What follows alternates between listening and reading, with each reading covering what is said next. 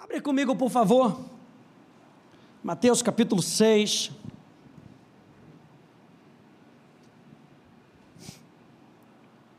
E a gente conhece muito bem esse versículo. Jesus, no Sermão do Monte,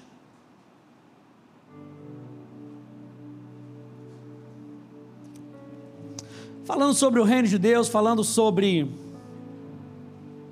um novo estilo de vida, falando sobre uma nova perspectiva. Jesus sobe no monte, com ele os seus discípulos e uma multidão, para falar sobre coisas novas. Não sei se você tem esperado por coisas novas na sua vida, no seu casamento, na sua casa, mas no momento que Deus começa a se levantar para falar, é a hora que eu e você precisamos prestar atenção à direção que Ele vai dar para a nossa vida. E 2022 tem sido para nós aqui na Academia da Fé um ano da decisão, um ano de decisão. Eu digo um ano decisivo na nossa vida. Eu não sei se você tem mantido a sua expectativa em alta,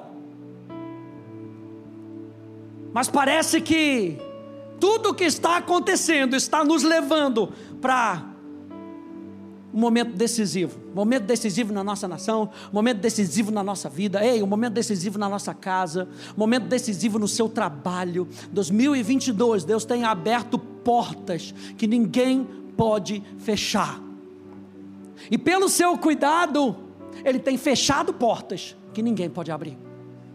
Ele sobe naquela montanha ou naquele monte para nos ensinar. E no capítulo 6, no verso 33, ele está falando sobre ansiedade, ele está falando sobre preocupação, sobre as coisas desse mundo. E no verso 33 ele nos deixa com a instrução do reino de Deus. Ele diz: Mas busquem em primeiro lugar o reino de Deus e a sua justiça, e todas essas coisas lhes serão acrescentadas. Ou seja, tudo aquilo que você está buscando vai correr atrás de você.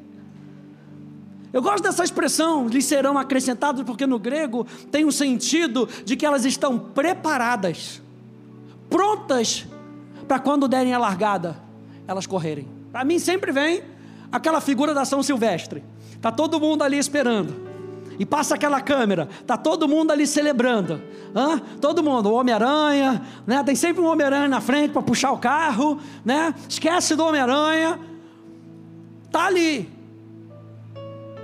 Quando você, quando o pessoal da comissão dá a largada, eles saem desenfreados.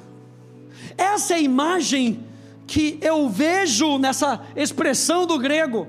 Todas essas coisas lhe serão acrescentadas, elas vão sair desenfreadas atrás de você. Você lembra que a Bíblia diz que bondade e misericórdia, certa, diga certamente, certamente me seguirão todos os dias da minha vida, todos os dias, presta atenção, todos os dias da minha vida. Não vai ser só na segunda depois do culto, não vai ser só na terça, não vai ser só na quarta no culto, vai ser todos os dias da minha vida. Meu Deus. Olha só como é que diz a tradução da paixão, ela diz: "Então, acima de tudo, busque constantemente o reino de Deus e a sua justiça. Então, todas essas coisas menos importantes. Por que menos importante? Porque quando a gente coloca a perspectiva de Deus na frente, tudo perde o seu valor, não importa que tipo de valor tenha. Comparado com Deus, perde o seu valor. Eu gosto dessa parte dessa tradução. Então, todas essas coisas que se tornam menos importantes serão dadas a você em abundância. Quando? Quando nós buscamos a Deus constante. Não é domingo, não é só quarta-feira, não é só segunda-feira na Atos, constantemente. Não é um dia por semana ou sete dias por semana, não, é constantemente. Que sai o dia inteiro, a gente perceptivo de que Deus está conosco. Então eu e você tema da minha mensagem hoje: alinhe as suas prioridades. Porque eu e você, na nossa busca por Deus, vamos precisar alinhar e realinhar algumas coisas na nossa vida. Pastor Hélio, quando ele começou esse ano, ele ouviu algo da parte de Deus, Deus falando com ele, que foi mais ou menos o seguinte: sem a decisão de comprometimento comigo e separação para o meu propósito, não poderei levar o meu povo à conquista da terra prometida. E traduza a terra prometida para uma promessa que Deus colocou no seu coração. Porque eu e você estamos nessa cooperação com Deus, Eduardo. Nós estamos cooperando com Deus para que aquilo que Ele falou que vai acontecer na nossa vida realmente aconteça. Então eu e você precisamos de comprometimento da nossa parte. Um comprometimento, eu sempre falo isso, de atrapalhar menos. Deixa ele fazer a obra dele. Deixa ele livre para fazer a obra dele.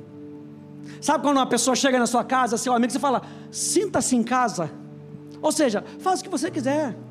Abre a geladeira, é, tira o sapato, sei lá, bota a meia chulezenta lá na. Vai, se sinta-se em casa. Deixa Deus se sentir em casa, na sua vida. Muitas vezes, no nosso relacionamento com Deus, Deus tem que ficar meio. Com licença. Será que eu poderia? Assim, não estou querendo falar nada, mas será que eu poderia mexer nessa condiçãozinha do seu coração? Olha, rapaz, você está indo demais aqui. Deixa Deus ser Deus. Fala para duas pessoas aí, deixe Deus ser Deus. Deixe Deus ser Deus. Gente, se colocarmos Deus em primeiro lugar, em todas as decisões e escolhas da nossa vida, veja, teremos todo o poder de que precisamos para fazer o que Ele nos pede. Se colocarmos Deus em primeiro lugar em todas as nossas decisões e escolhas, teremos todo o poder que precisamos para fazer o que Ele nos pede. Então, número um, alinhe-se à autoridade verdadeira. Nós precisamos nos alinhar àquele que pode nos levar ao nosso destino divino. Eu e você precisamos nos alinhar com Ele, com aquilo que Ele diz, com aquilo que Ele pensa. Sabe, Jeremias capítulo 29, no verso 11, nos lembra disso. Eu sei que pensamentos têm a vosso respeito, pensamentos de paz e não de mal, para dar o fim que vocês desejam. Ou seja, o fim que vocês desejam está comigo. Aleluia. O que vocês desejam para a vida de vocês não pode ser encontrado na sua força, nem na sua habilidade. O que você precisa está debaixo da minha autoridade e do meu poder, diz o Senhor. Então se alinha comigo. Ele tem que ser a nossa autoridade final. O que Deus diz é a autoridade final na minha vida. Alguém diz amém a isso? Deus ele é o verdadeiro norte da nossa vida, gente. Para onde a sua vida tem apontado? Para onde a sua vida tem apontado? Eu acho interessante, porque a Bíblia diz aqui para a gente buscar em primeiro lugar. E a palavra primeiro aqui no grego, proton, significa primeiro em lugar e em tempo. Será que Deus tem tido o primeiro lugar na nossa vida? Será que Deus tem tido o primeiro tempo da nossa vida? A palavra próton significa principal, primeiro de tudo. Sabe o que quer dizer tudo no grego? Tudo. Primeiro de tudo, junta tudo na sua vida. Deus tem que ser o primeiro. Buscai em primeiro lugar o reino de Deus. A palavra próton significa ser a influência principal da sua vida. O que, que, tem sido a influência principal da sua vida? Será que tem sido aquilo que o mundo financeiro diz? Será que tem sido ditado pela guerra da Ucrânia? Será que tem sido ditado pelas circunstâncias da vida? Coloque o reino de Deus em primeiro lugar como a influência principal da sua vida. Hoje no YouTube está cheio de influencers. Todo mundo é um influenciador digital. Porque quer te ajudar a fazer algo que talvez você não saiba. Agora você tem o principal influencer, chamado o Espírito Santo, que está em você que nasceu de novo, que está com você, para te levar no caminho que você tem que agir, assim como Deus disse para Josué: Ô Josué, Moisés, meu servo, é morto. Eu sou contigo, assim como fui com Josué, com Moisés. Agora lembra de uma coisinha: não se afasta dessa palavra, nem para a esquerda, nem para a direita. Se você fizer isso, praticar a minha palavra, você vai fazer o seu caminho prosperar. Você vai ser bem sucedido em tudo aquilo que você realizar. Deus não estava falando que a força estava naquilo que Josué iria fazer. Deus estava falando que a força estava em eu estar com você enquanto você faz o que eu peço. Meu Deus, faz toda a diferença. Faz toda a diferença na nossa vida. É por isso que a religiosidade muitas vezes mexe com a gente. E a gente acha que fazer as coisas de maneira religiosa agrada a Deus. Vir para a igreja para bater o ponto agrada a Deus, mas não é isso. A força está em com quem eu estou. A força está quando eu venho para a igreja, é a quem eu venho encontrar, ou com quem eu venho encontrar. Aí está a força do nosso ajuntamento. A força do nosso ajuntamento não está numa reunião qualquer. Porque quando você faz a sua reunião no seu trabalho, não é igreja. Porque a Bíblia diz que onde dois ou três estiverem reunidos no meu nome, meu Deus, ali eu estaria. E se Ele está aqui nesse lugar, nós fazemos desse lugar um lugar de busca e um lugar de encontro. Se você veio buscar, aqui é um lugar de encontro. Se você busca na sua casa, o seu quarto se transforma num lugar de encontro. Meu Deus. Buscar em primeiro lugar o reino é ver a vida do jeito de Deus, é dar a Deus o lugar mais alto, é ter fome de Deus, é seguir totalmente a Deus, é ter comunhão com Deus primeiro, é dar a Deus a prioridade devida a Ele, é buscar o seu governo, a sua vontade, a sua autoridade e se submeter completamente a Ele. Abre comigo no Salmo 119, por favor.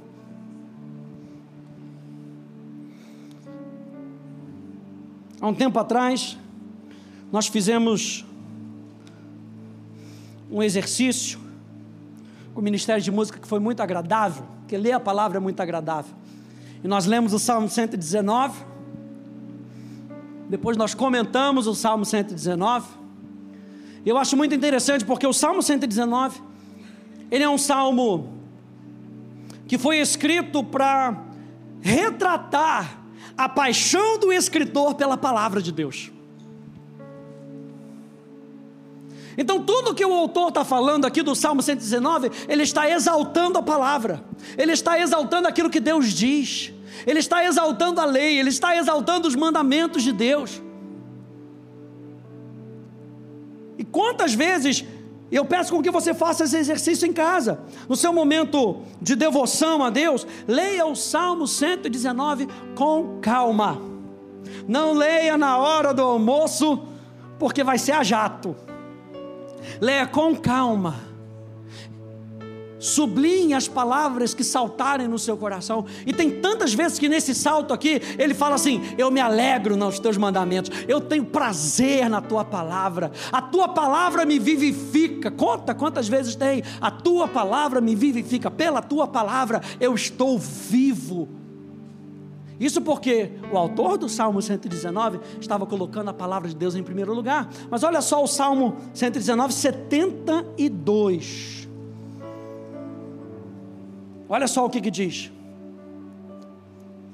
Diz assim: para mim, vale mais a lei, ou a palavra de Deus, que procede da tua boca, do que milhares de peças de ouro ou de prata. Você está vendo que ele está valorizando? Que ele está se submetendo à autoridade da palavra? Para mim, vale mais aquilo que procede da tua boca A Bíblia fala, Jesus falando isso em João capítulo 6, verso 63, diz: As palavras que eu vos tenho dito são espírito e são vida. Ou seja, aquilo que Deus fala para nós no nosso coração gera vida, está vivo. Hebreus capítulo 4 fala que a palavra de Deus é viva e ela não é só viva, ela é eficaz. Meu Deus. Para nós então, gente, se Deus é o verdadeiro norte da nossa vida, a Sua palavra deve ser a bússola que aponta para Ele, e o Espírito Santo, o campo magnético, que não nos deixa sair da rota e nos protege. Então, se, autor, se, se eu preciso me realinhar à autoridade de quem Deus é, e Deus é o nosso norte, eu preciso da palavra de Deus, que vai ficar sempre me apontando o norte. A palavra de Deus nunca vai contra os princípios do coração do Pai. Nunca vai. E mais do que isso, eu preciso do Espírito Santo que faz a palavra funcionar. É o campo magnético.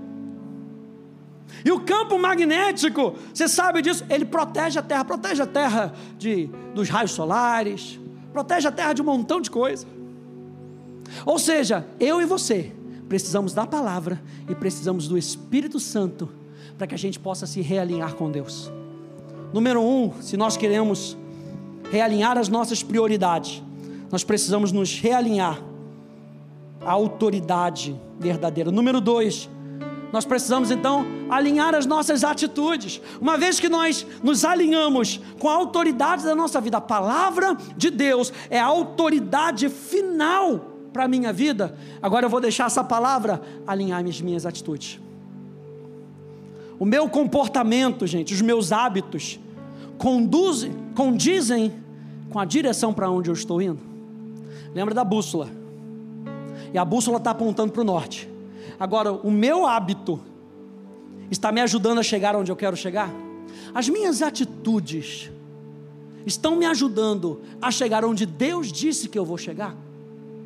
Porque muitas vezes nós estamos com a bússola, e a bússola está apontando para o norte, mas eu estou querendo ir, ir para o outro lado. Aqui para cá é leste ou oeste? Meu? É leste, para o leste, ó, o leste. O professor de geografia está me ajudando, aleluia.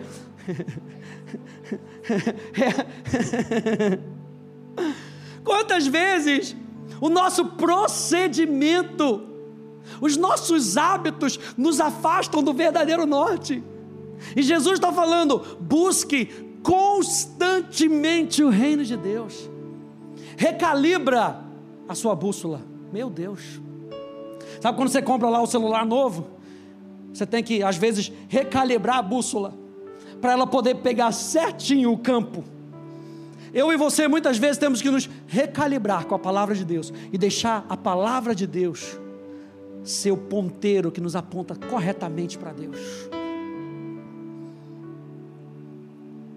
Eu falei então que os nossos hábitos, será que os nossos hábitos condizem com a direção para onde a gente está indo? E se eu falar para você, gente, é o seguinte: final de semana agora vai dar solão. Vamos todo mundo para a Praia de Santos. Aleluia! Tá todo mundo convidado. Você iria assim?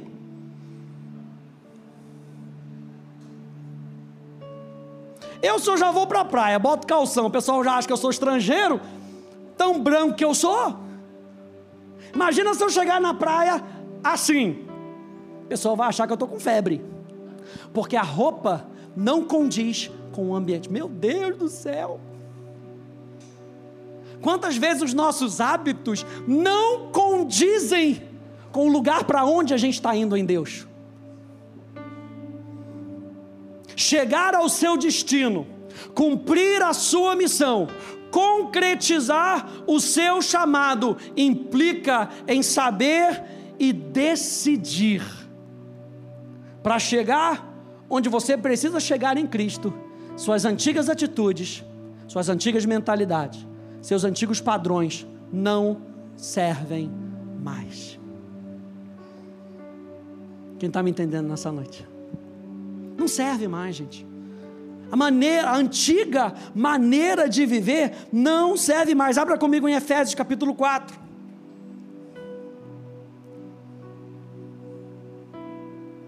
Uma vez que a gente se entregou para Jesus, a nossa vida hoje é outra. Efésios capítulo 4. Determinados atos, determinados hábitos não condizem mais. E a gente não faz, presta atenção, a gente não faz porque a gente está se achando melhor do que o outro. E aí, vamos lá encher a cara? Poxa, mas está se sentindo melhor do que todo Não, só não condiz para onde eu estou indo. Só não condiz com o meu padrão. Não tem nada, vai lá. Eu prefiro não ir. Efésios capítulo 4, verso 22. Olha só o alerta do apóstolo Paulo. A partir do verso 22, diz assim: Quanto à maneira antiga de viver, vocês foram instruídos, olha só, vocês foram instruídos. O que está acontecendo agora? Nós estamos sendo instruídos. Vocês foram instruídos a deixar de lado a velha natureza que se corrompe segundo desejos enganosos, a se deixar renovar no espírito do entendimento de vocês e a se revestir da nova natureza, criada segundo Deus, em justiça e retidão procedentes da verdade. Então é algo que eu preciso fazer. Número um, eu preciso me, alinhar, me, me alinhar à autoridade verdadeira. Número dois, eu preciso alinhar as minhas atitudes. A nova criatura, nós como filhos de Deus, nós precisamos nos alinhar àquele que é verdadeiro. Olha só o que, que diz Hebreus capítulo 12. Diz assim: portanto, também nós, visto que temos a rodear-nos tão grande nuvem de testemunhas, li livremo-nos. Sabe o que essa palavra quer dizer? É lixo. Se livra disso. Se livra. Não serve mais. Tá ruim. Não dá nem para ficar em casa. Hoje eu joguei um short fora que não dava nem. Meu Deus do céu. Não. Desapega. Fala para o teu irmão. Desapega. Aleluia. Joga fora. Não dá mais. Ele fala: se livra de todo o peso e do pecado que tão firmemente se apega a nós. Presta atenção, tão, olha a palavra que Paulo usa, tão firmemente. Ele não está falando que o pecado encosta em você e vai, vai ficando encostado. Ele diz que o pecado se apega como aquele pitbull que está com fome. Mas eu e você precisamos nos livrar do pecado e nos livrar do peso. E é algo que a gente faz pela graça de Deus, é algo que a gente faz porque o Espírito Santo está comigo e está contigo. O Espírito Santo nos ajuda a alinharmos a nossa atitude com o pensamento de Deus.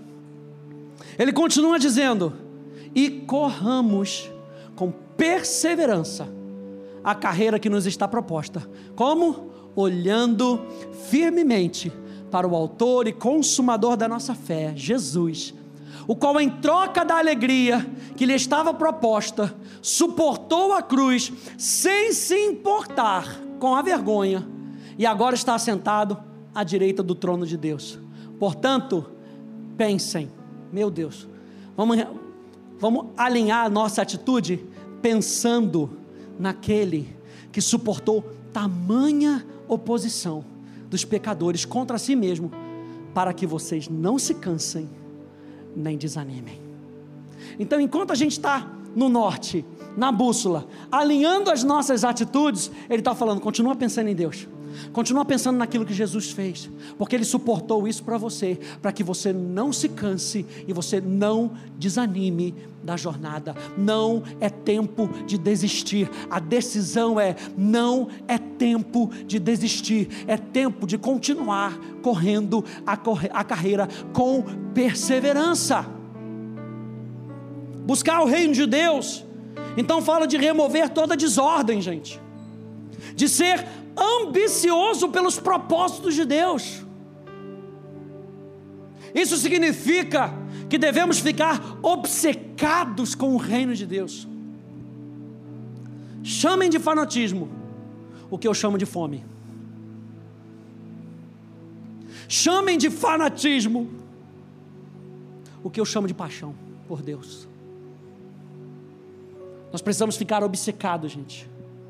Devemos rotineiramente fazer um balanço de onde estamos e ser brutalmente honestos conosco mesmos e fazer os ajustes necessários para nos mantermos alinhados com o seu reino. Olha só o que disse Sócrates: uma vida não examinada não vale a pena ser vivida.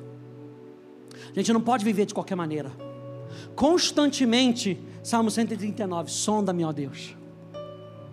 Gente, oração de gente, sonda-me, ó Deus. Vê se há em mim algum caminho mau e guia-me pelo caminho eterno. Número 3. Número 1, um, vamos alinhar, vamos nos alinhar à autoridade verdadeira. Número 2, alinhados à autoridade verdadeira, nós precisamos alinhar a nossa atitude. Número 3, com a nossa atitude já alinhada, nós precisamos alinhar os nossos relacionamentos. As pessoas não podem existir sem relacionamentos. Relacionamentos com Deus e com os outros são a chave para o sentido da sua vida. É por isso que nós fizemos uma série, toda quarta-feira, nós fizemos uma série sobre a igreja, o poder do nós. Relacionamento, gente, você lembra que, que Deus olha para Adão e Adão tão perfeito, Adão tão completo. Deus vira para Adão e fala: Puxa, não é bom que o homem viva só. Porque o homem foi criado para ser um ser relacional. Portanto, na nossa jornada na vida, nas nossas decisões na vida, nós precisamos entender que os nossos relacionamentos importam. Podem nos fazer avançar ou podem nos atrapalhar. Nunca chegaremos mais longe sozinhos. Qual é aquela frase até que você botou no outro dia? Sozinho eu posso ir mais rápido, mas junto eu vou mais longe. E o interessante dessa frase é que você pode ser rápido, mas não quer dizer que você vai chegar. Sozinho você vai. Você já, já viu aquela, aquela corrida que os dois colam o pé um no outro? Tem que ter ritmo junto. Porque se um tentar ir num ritmo e o outro no outro, caem os dois. Então, nesse momento, a gente precisa concordar no nosso ritmo. Qual vai ser o ritmo? Vai ser no ritmo do militar? Vai ser no ritmo do, do samba? Como é que a gente vai chegar lá? Né? Assim vai ser meio difícil, né? A gente precisa ajustar. Mas muitas vezes o que Deus está falando comigo não é o que Deus está falando com as pessoas que estão ao meu redor. E às vezes as pessoas que estão ao meu redor não vão me ajudar a chegar onde eu estou. Então Deus vai colocar pessoas no nosso caminho para que a gente chegue mais longe. Deus importa tanto com você que Ele vai colocar as pessoas certas no seu caminho para te ajudar a chegar onde você precisa chegar. E quando você estiver caminhando, você vai ser a ajuda da outra pessoa. Relacionamentos importam.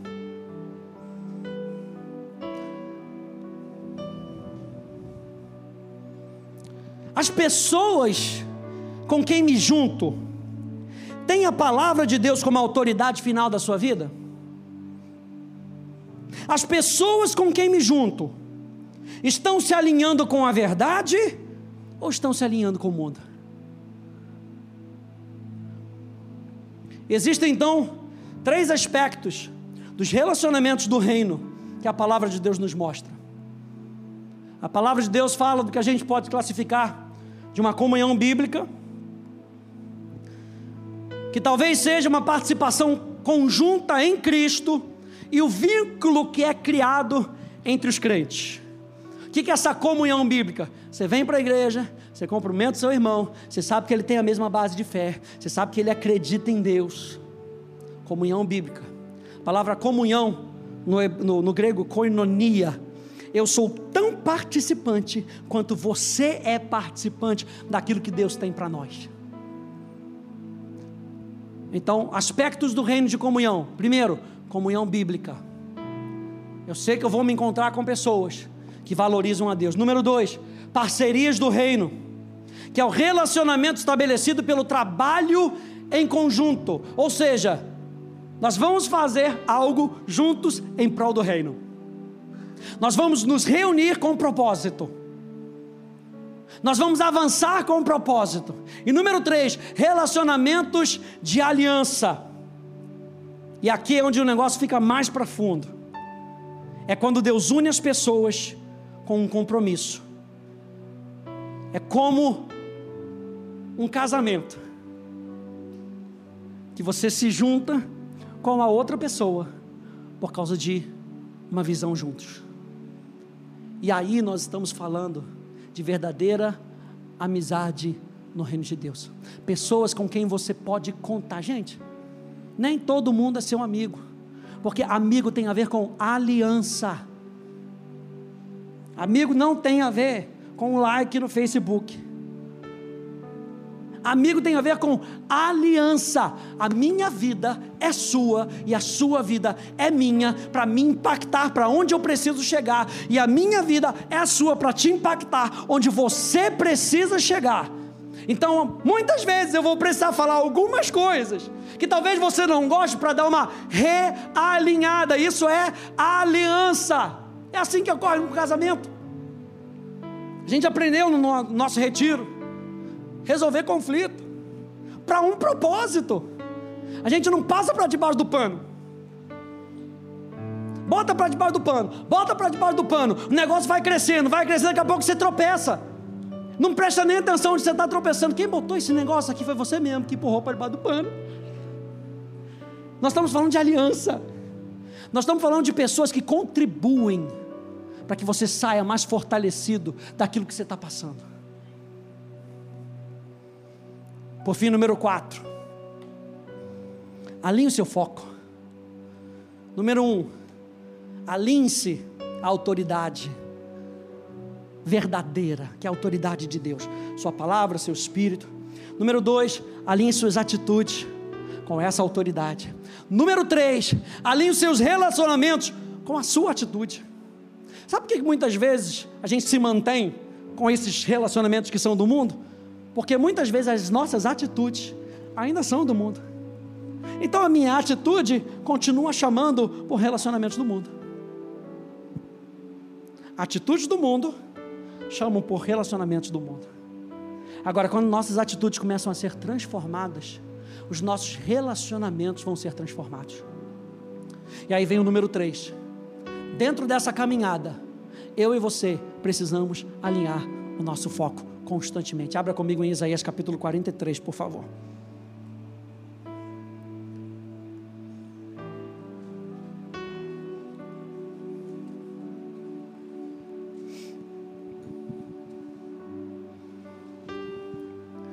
Isaías 43,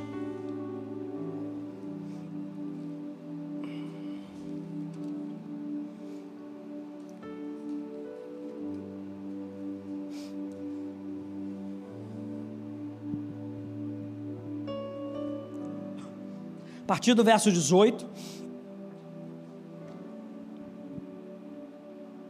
O profeta Isaías fala: Não fiquem lembrando das coisas passadas, nem pensem nas coisas antigas. Eis que faço uma coisa nova. Agora mesmo ela está saindo à luz. Será que vocês não percebem? Eis que, porém, um caminho no deserto e rios nos lugares áridos.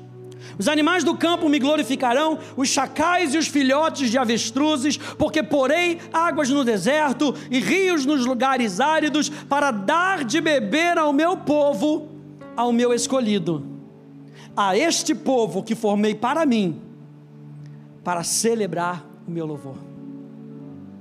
E nessa aqui, enquanto eu estava meditando nesse texto, preparando essa mensagem, me veio nitidamente essa frase, simples que você já ouviu. o passado não pode mais te prender. As coisas do passado não podem mais te prender. Daí é que vem o perdão. Porque quando você perdoa, como a gente estava comentando lá em cima, né, com a Débora, você não tem amnésia. Quando você perdoa, você decide que o passado, o que aconteceu no passado, não terá mais domínio sobre a minha vida. O passado, o que aconteceu no seu passado, não pode mais te prender. Você lembra, por exemplo, da mulher de Ló?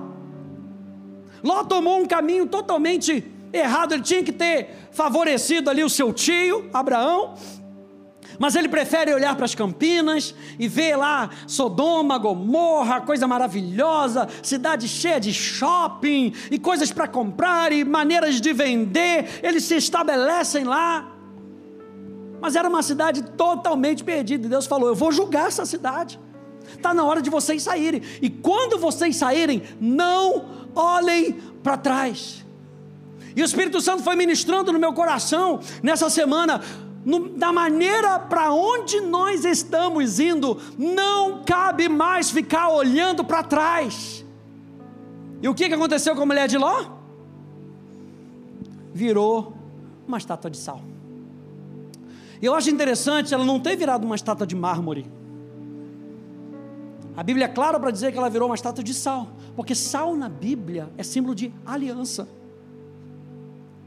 O fato dela olhar para trás e virar uma estátua de sal, isso, tá, isso me fala que ela ainda tinha uma aliança com seu passado, que ela ainda tinha uma aliança com Sodoma e Gomorra, que ela ainda tinha um apego nas coisas do passado, que ela não conseguia andar para frente. Ei, 2022 ainda não terminou, 2022 ainda é o ano da decisão. Vamos decidir nos alinhar com a autoridade verdadeira e nos alinhando com a autoridade verdadeira, com que a gente possa refletir e alinhar as nossas atitudes, olhar ao nosso redor e alinhar os nossos relacionamentos, mas não perder o foco naquilo que Deus nos disse. O meu passado vai ficar para trás. Eu não vou olhar para trás, eu não tenho mais aliança com o meu passado.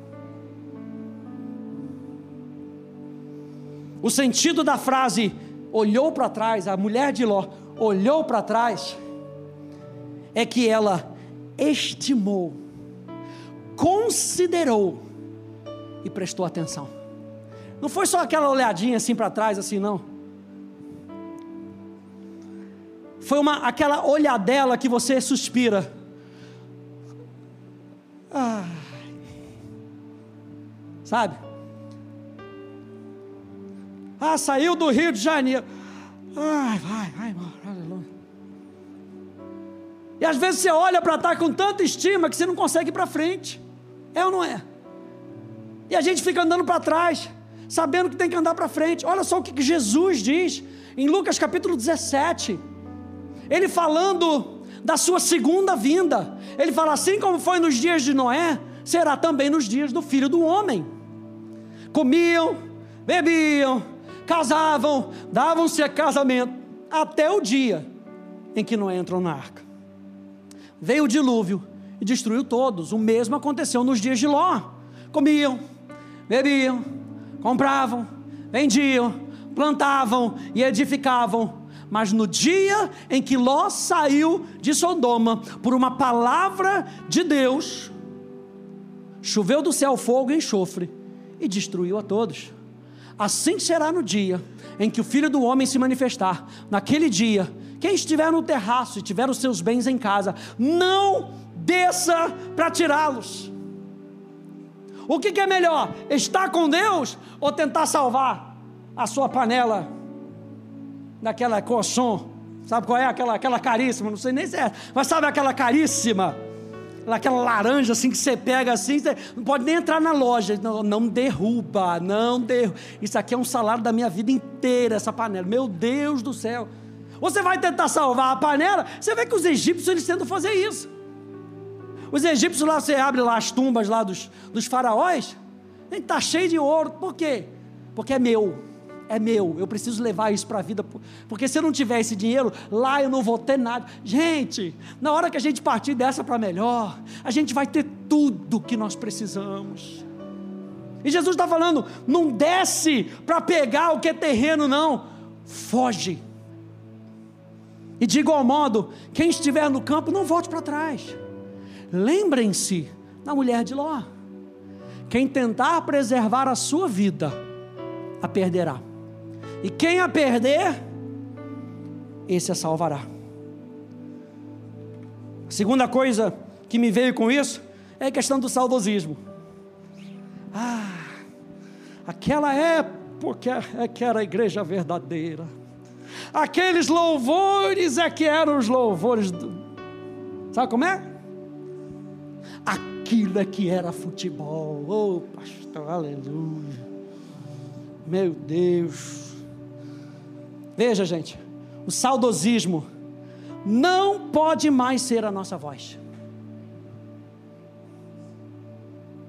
Porque nos faz caminhar a passos lentos, quase nos arrastando.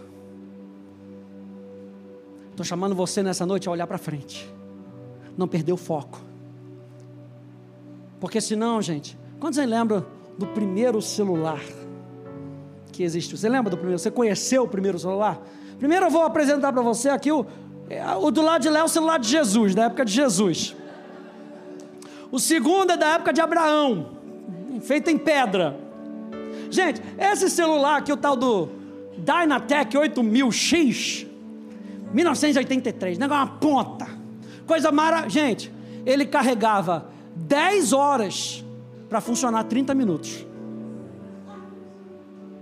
guardava 30 números. Quantos números você tem guardado no seu, no seu celular? Você não lembra nem do celular da sua esposa, não é verdade? Porque já está no celular. Esse aqui guardava 30, 30. Pesava quase um quilo.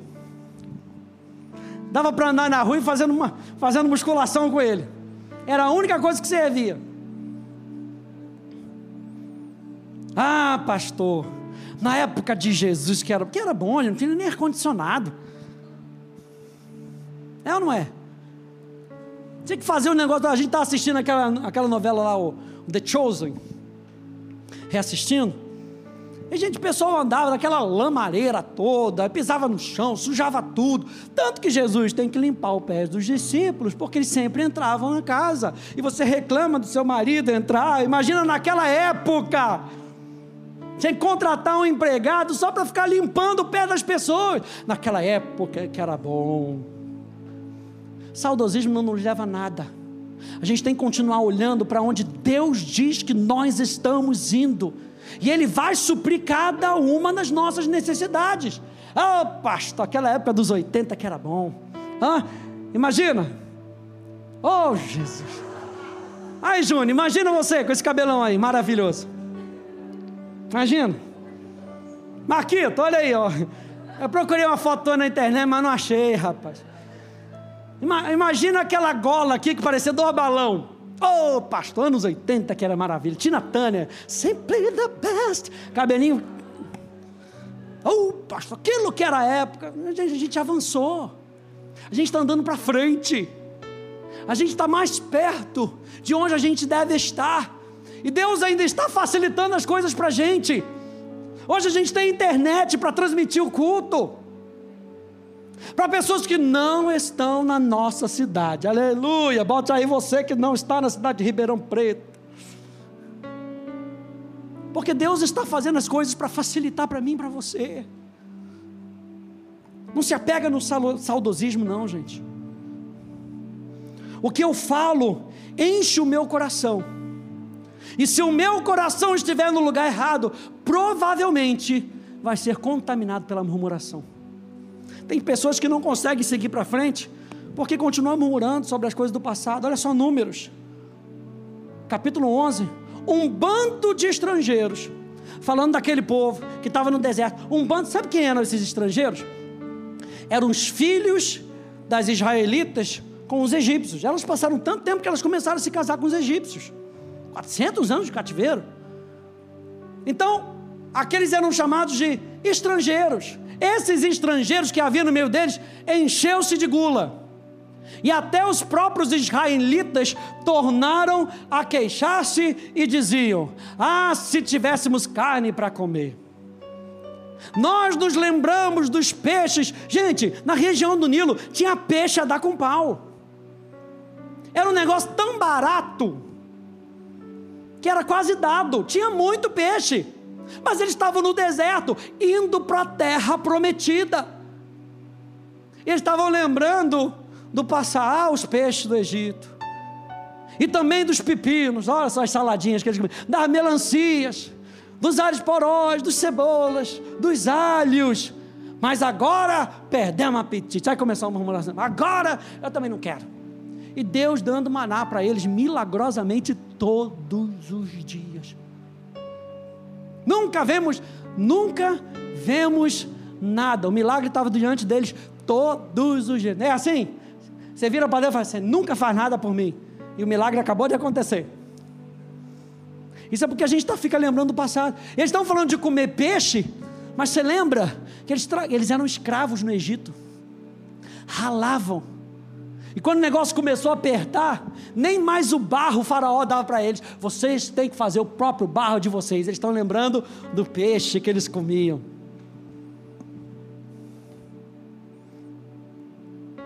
Desapego, gente, é necessário para correr adiante. Abre comigo em Filipenses, vamos terminar com Filipenses. Desapego é necessário para correr adiante. E aqui, nesse verso de números, enquanto você vai abrindo aí Filipenses, ainda termina dizendo assim: Nós não vemos nada a não ser esse maná. O milagre que Deus diz já se tornou algo secular. Ah, está dando esse trem aí, essa coisa. Quase chamaram maná de coisa. Milagre, gente. Não distrate o milagre de Deus na sua vida. Filipenses capítulo 3, verso 13 até o verso 18, até o verso 16, perdão. Diga assim, irmãos, quanto a mim, não julgo havê-lo alcançado, mas uma coisa eu faço. E nessa uma coisa, ele cita duas coisas. Duas coisas num combo de uma coisa só. Ele diz: esquecendo-me das coisas que ficam para trás, e avançando para as que diante de mim estão. Não é só esquecer, é esquecer e avançar.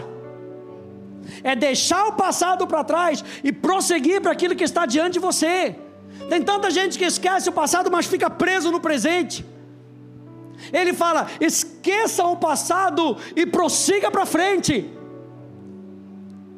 Prossigo para o alvo, para o prêmio da soberana vocação de Deus em Cristo Jesus. Todos, pois, que somos maduros, tenhamos esse modo de pensar.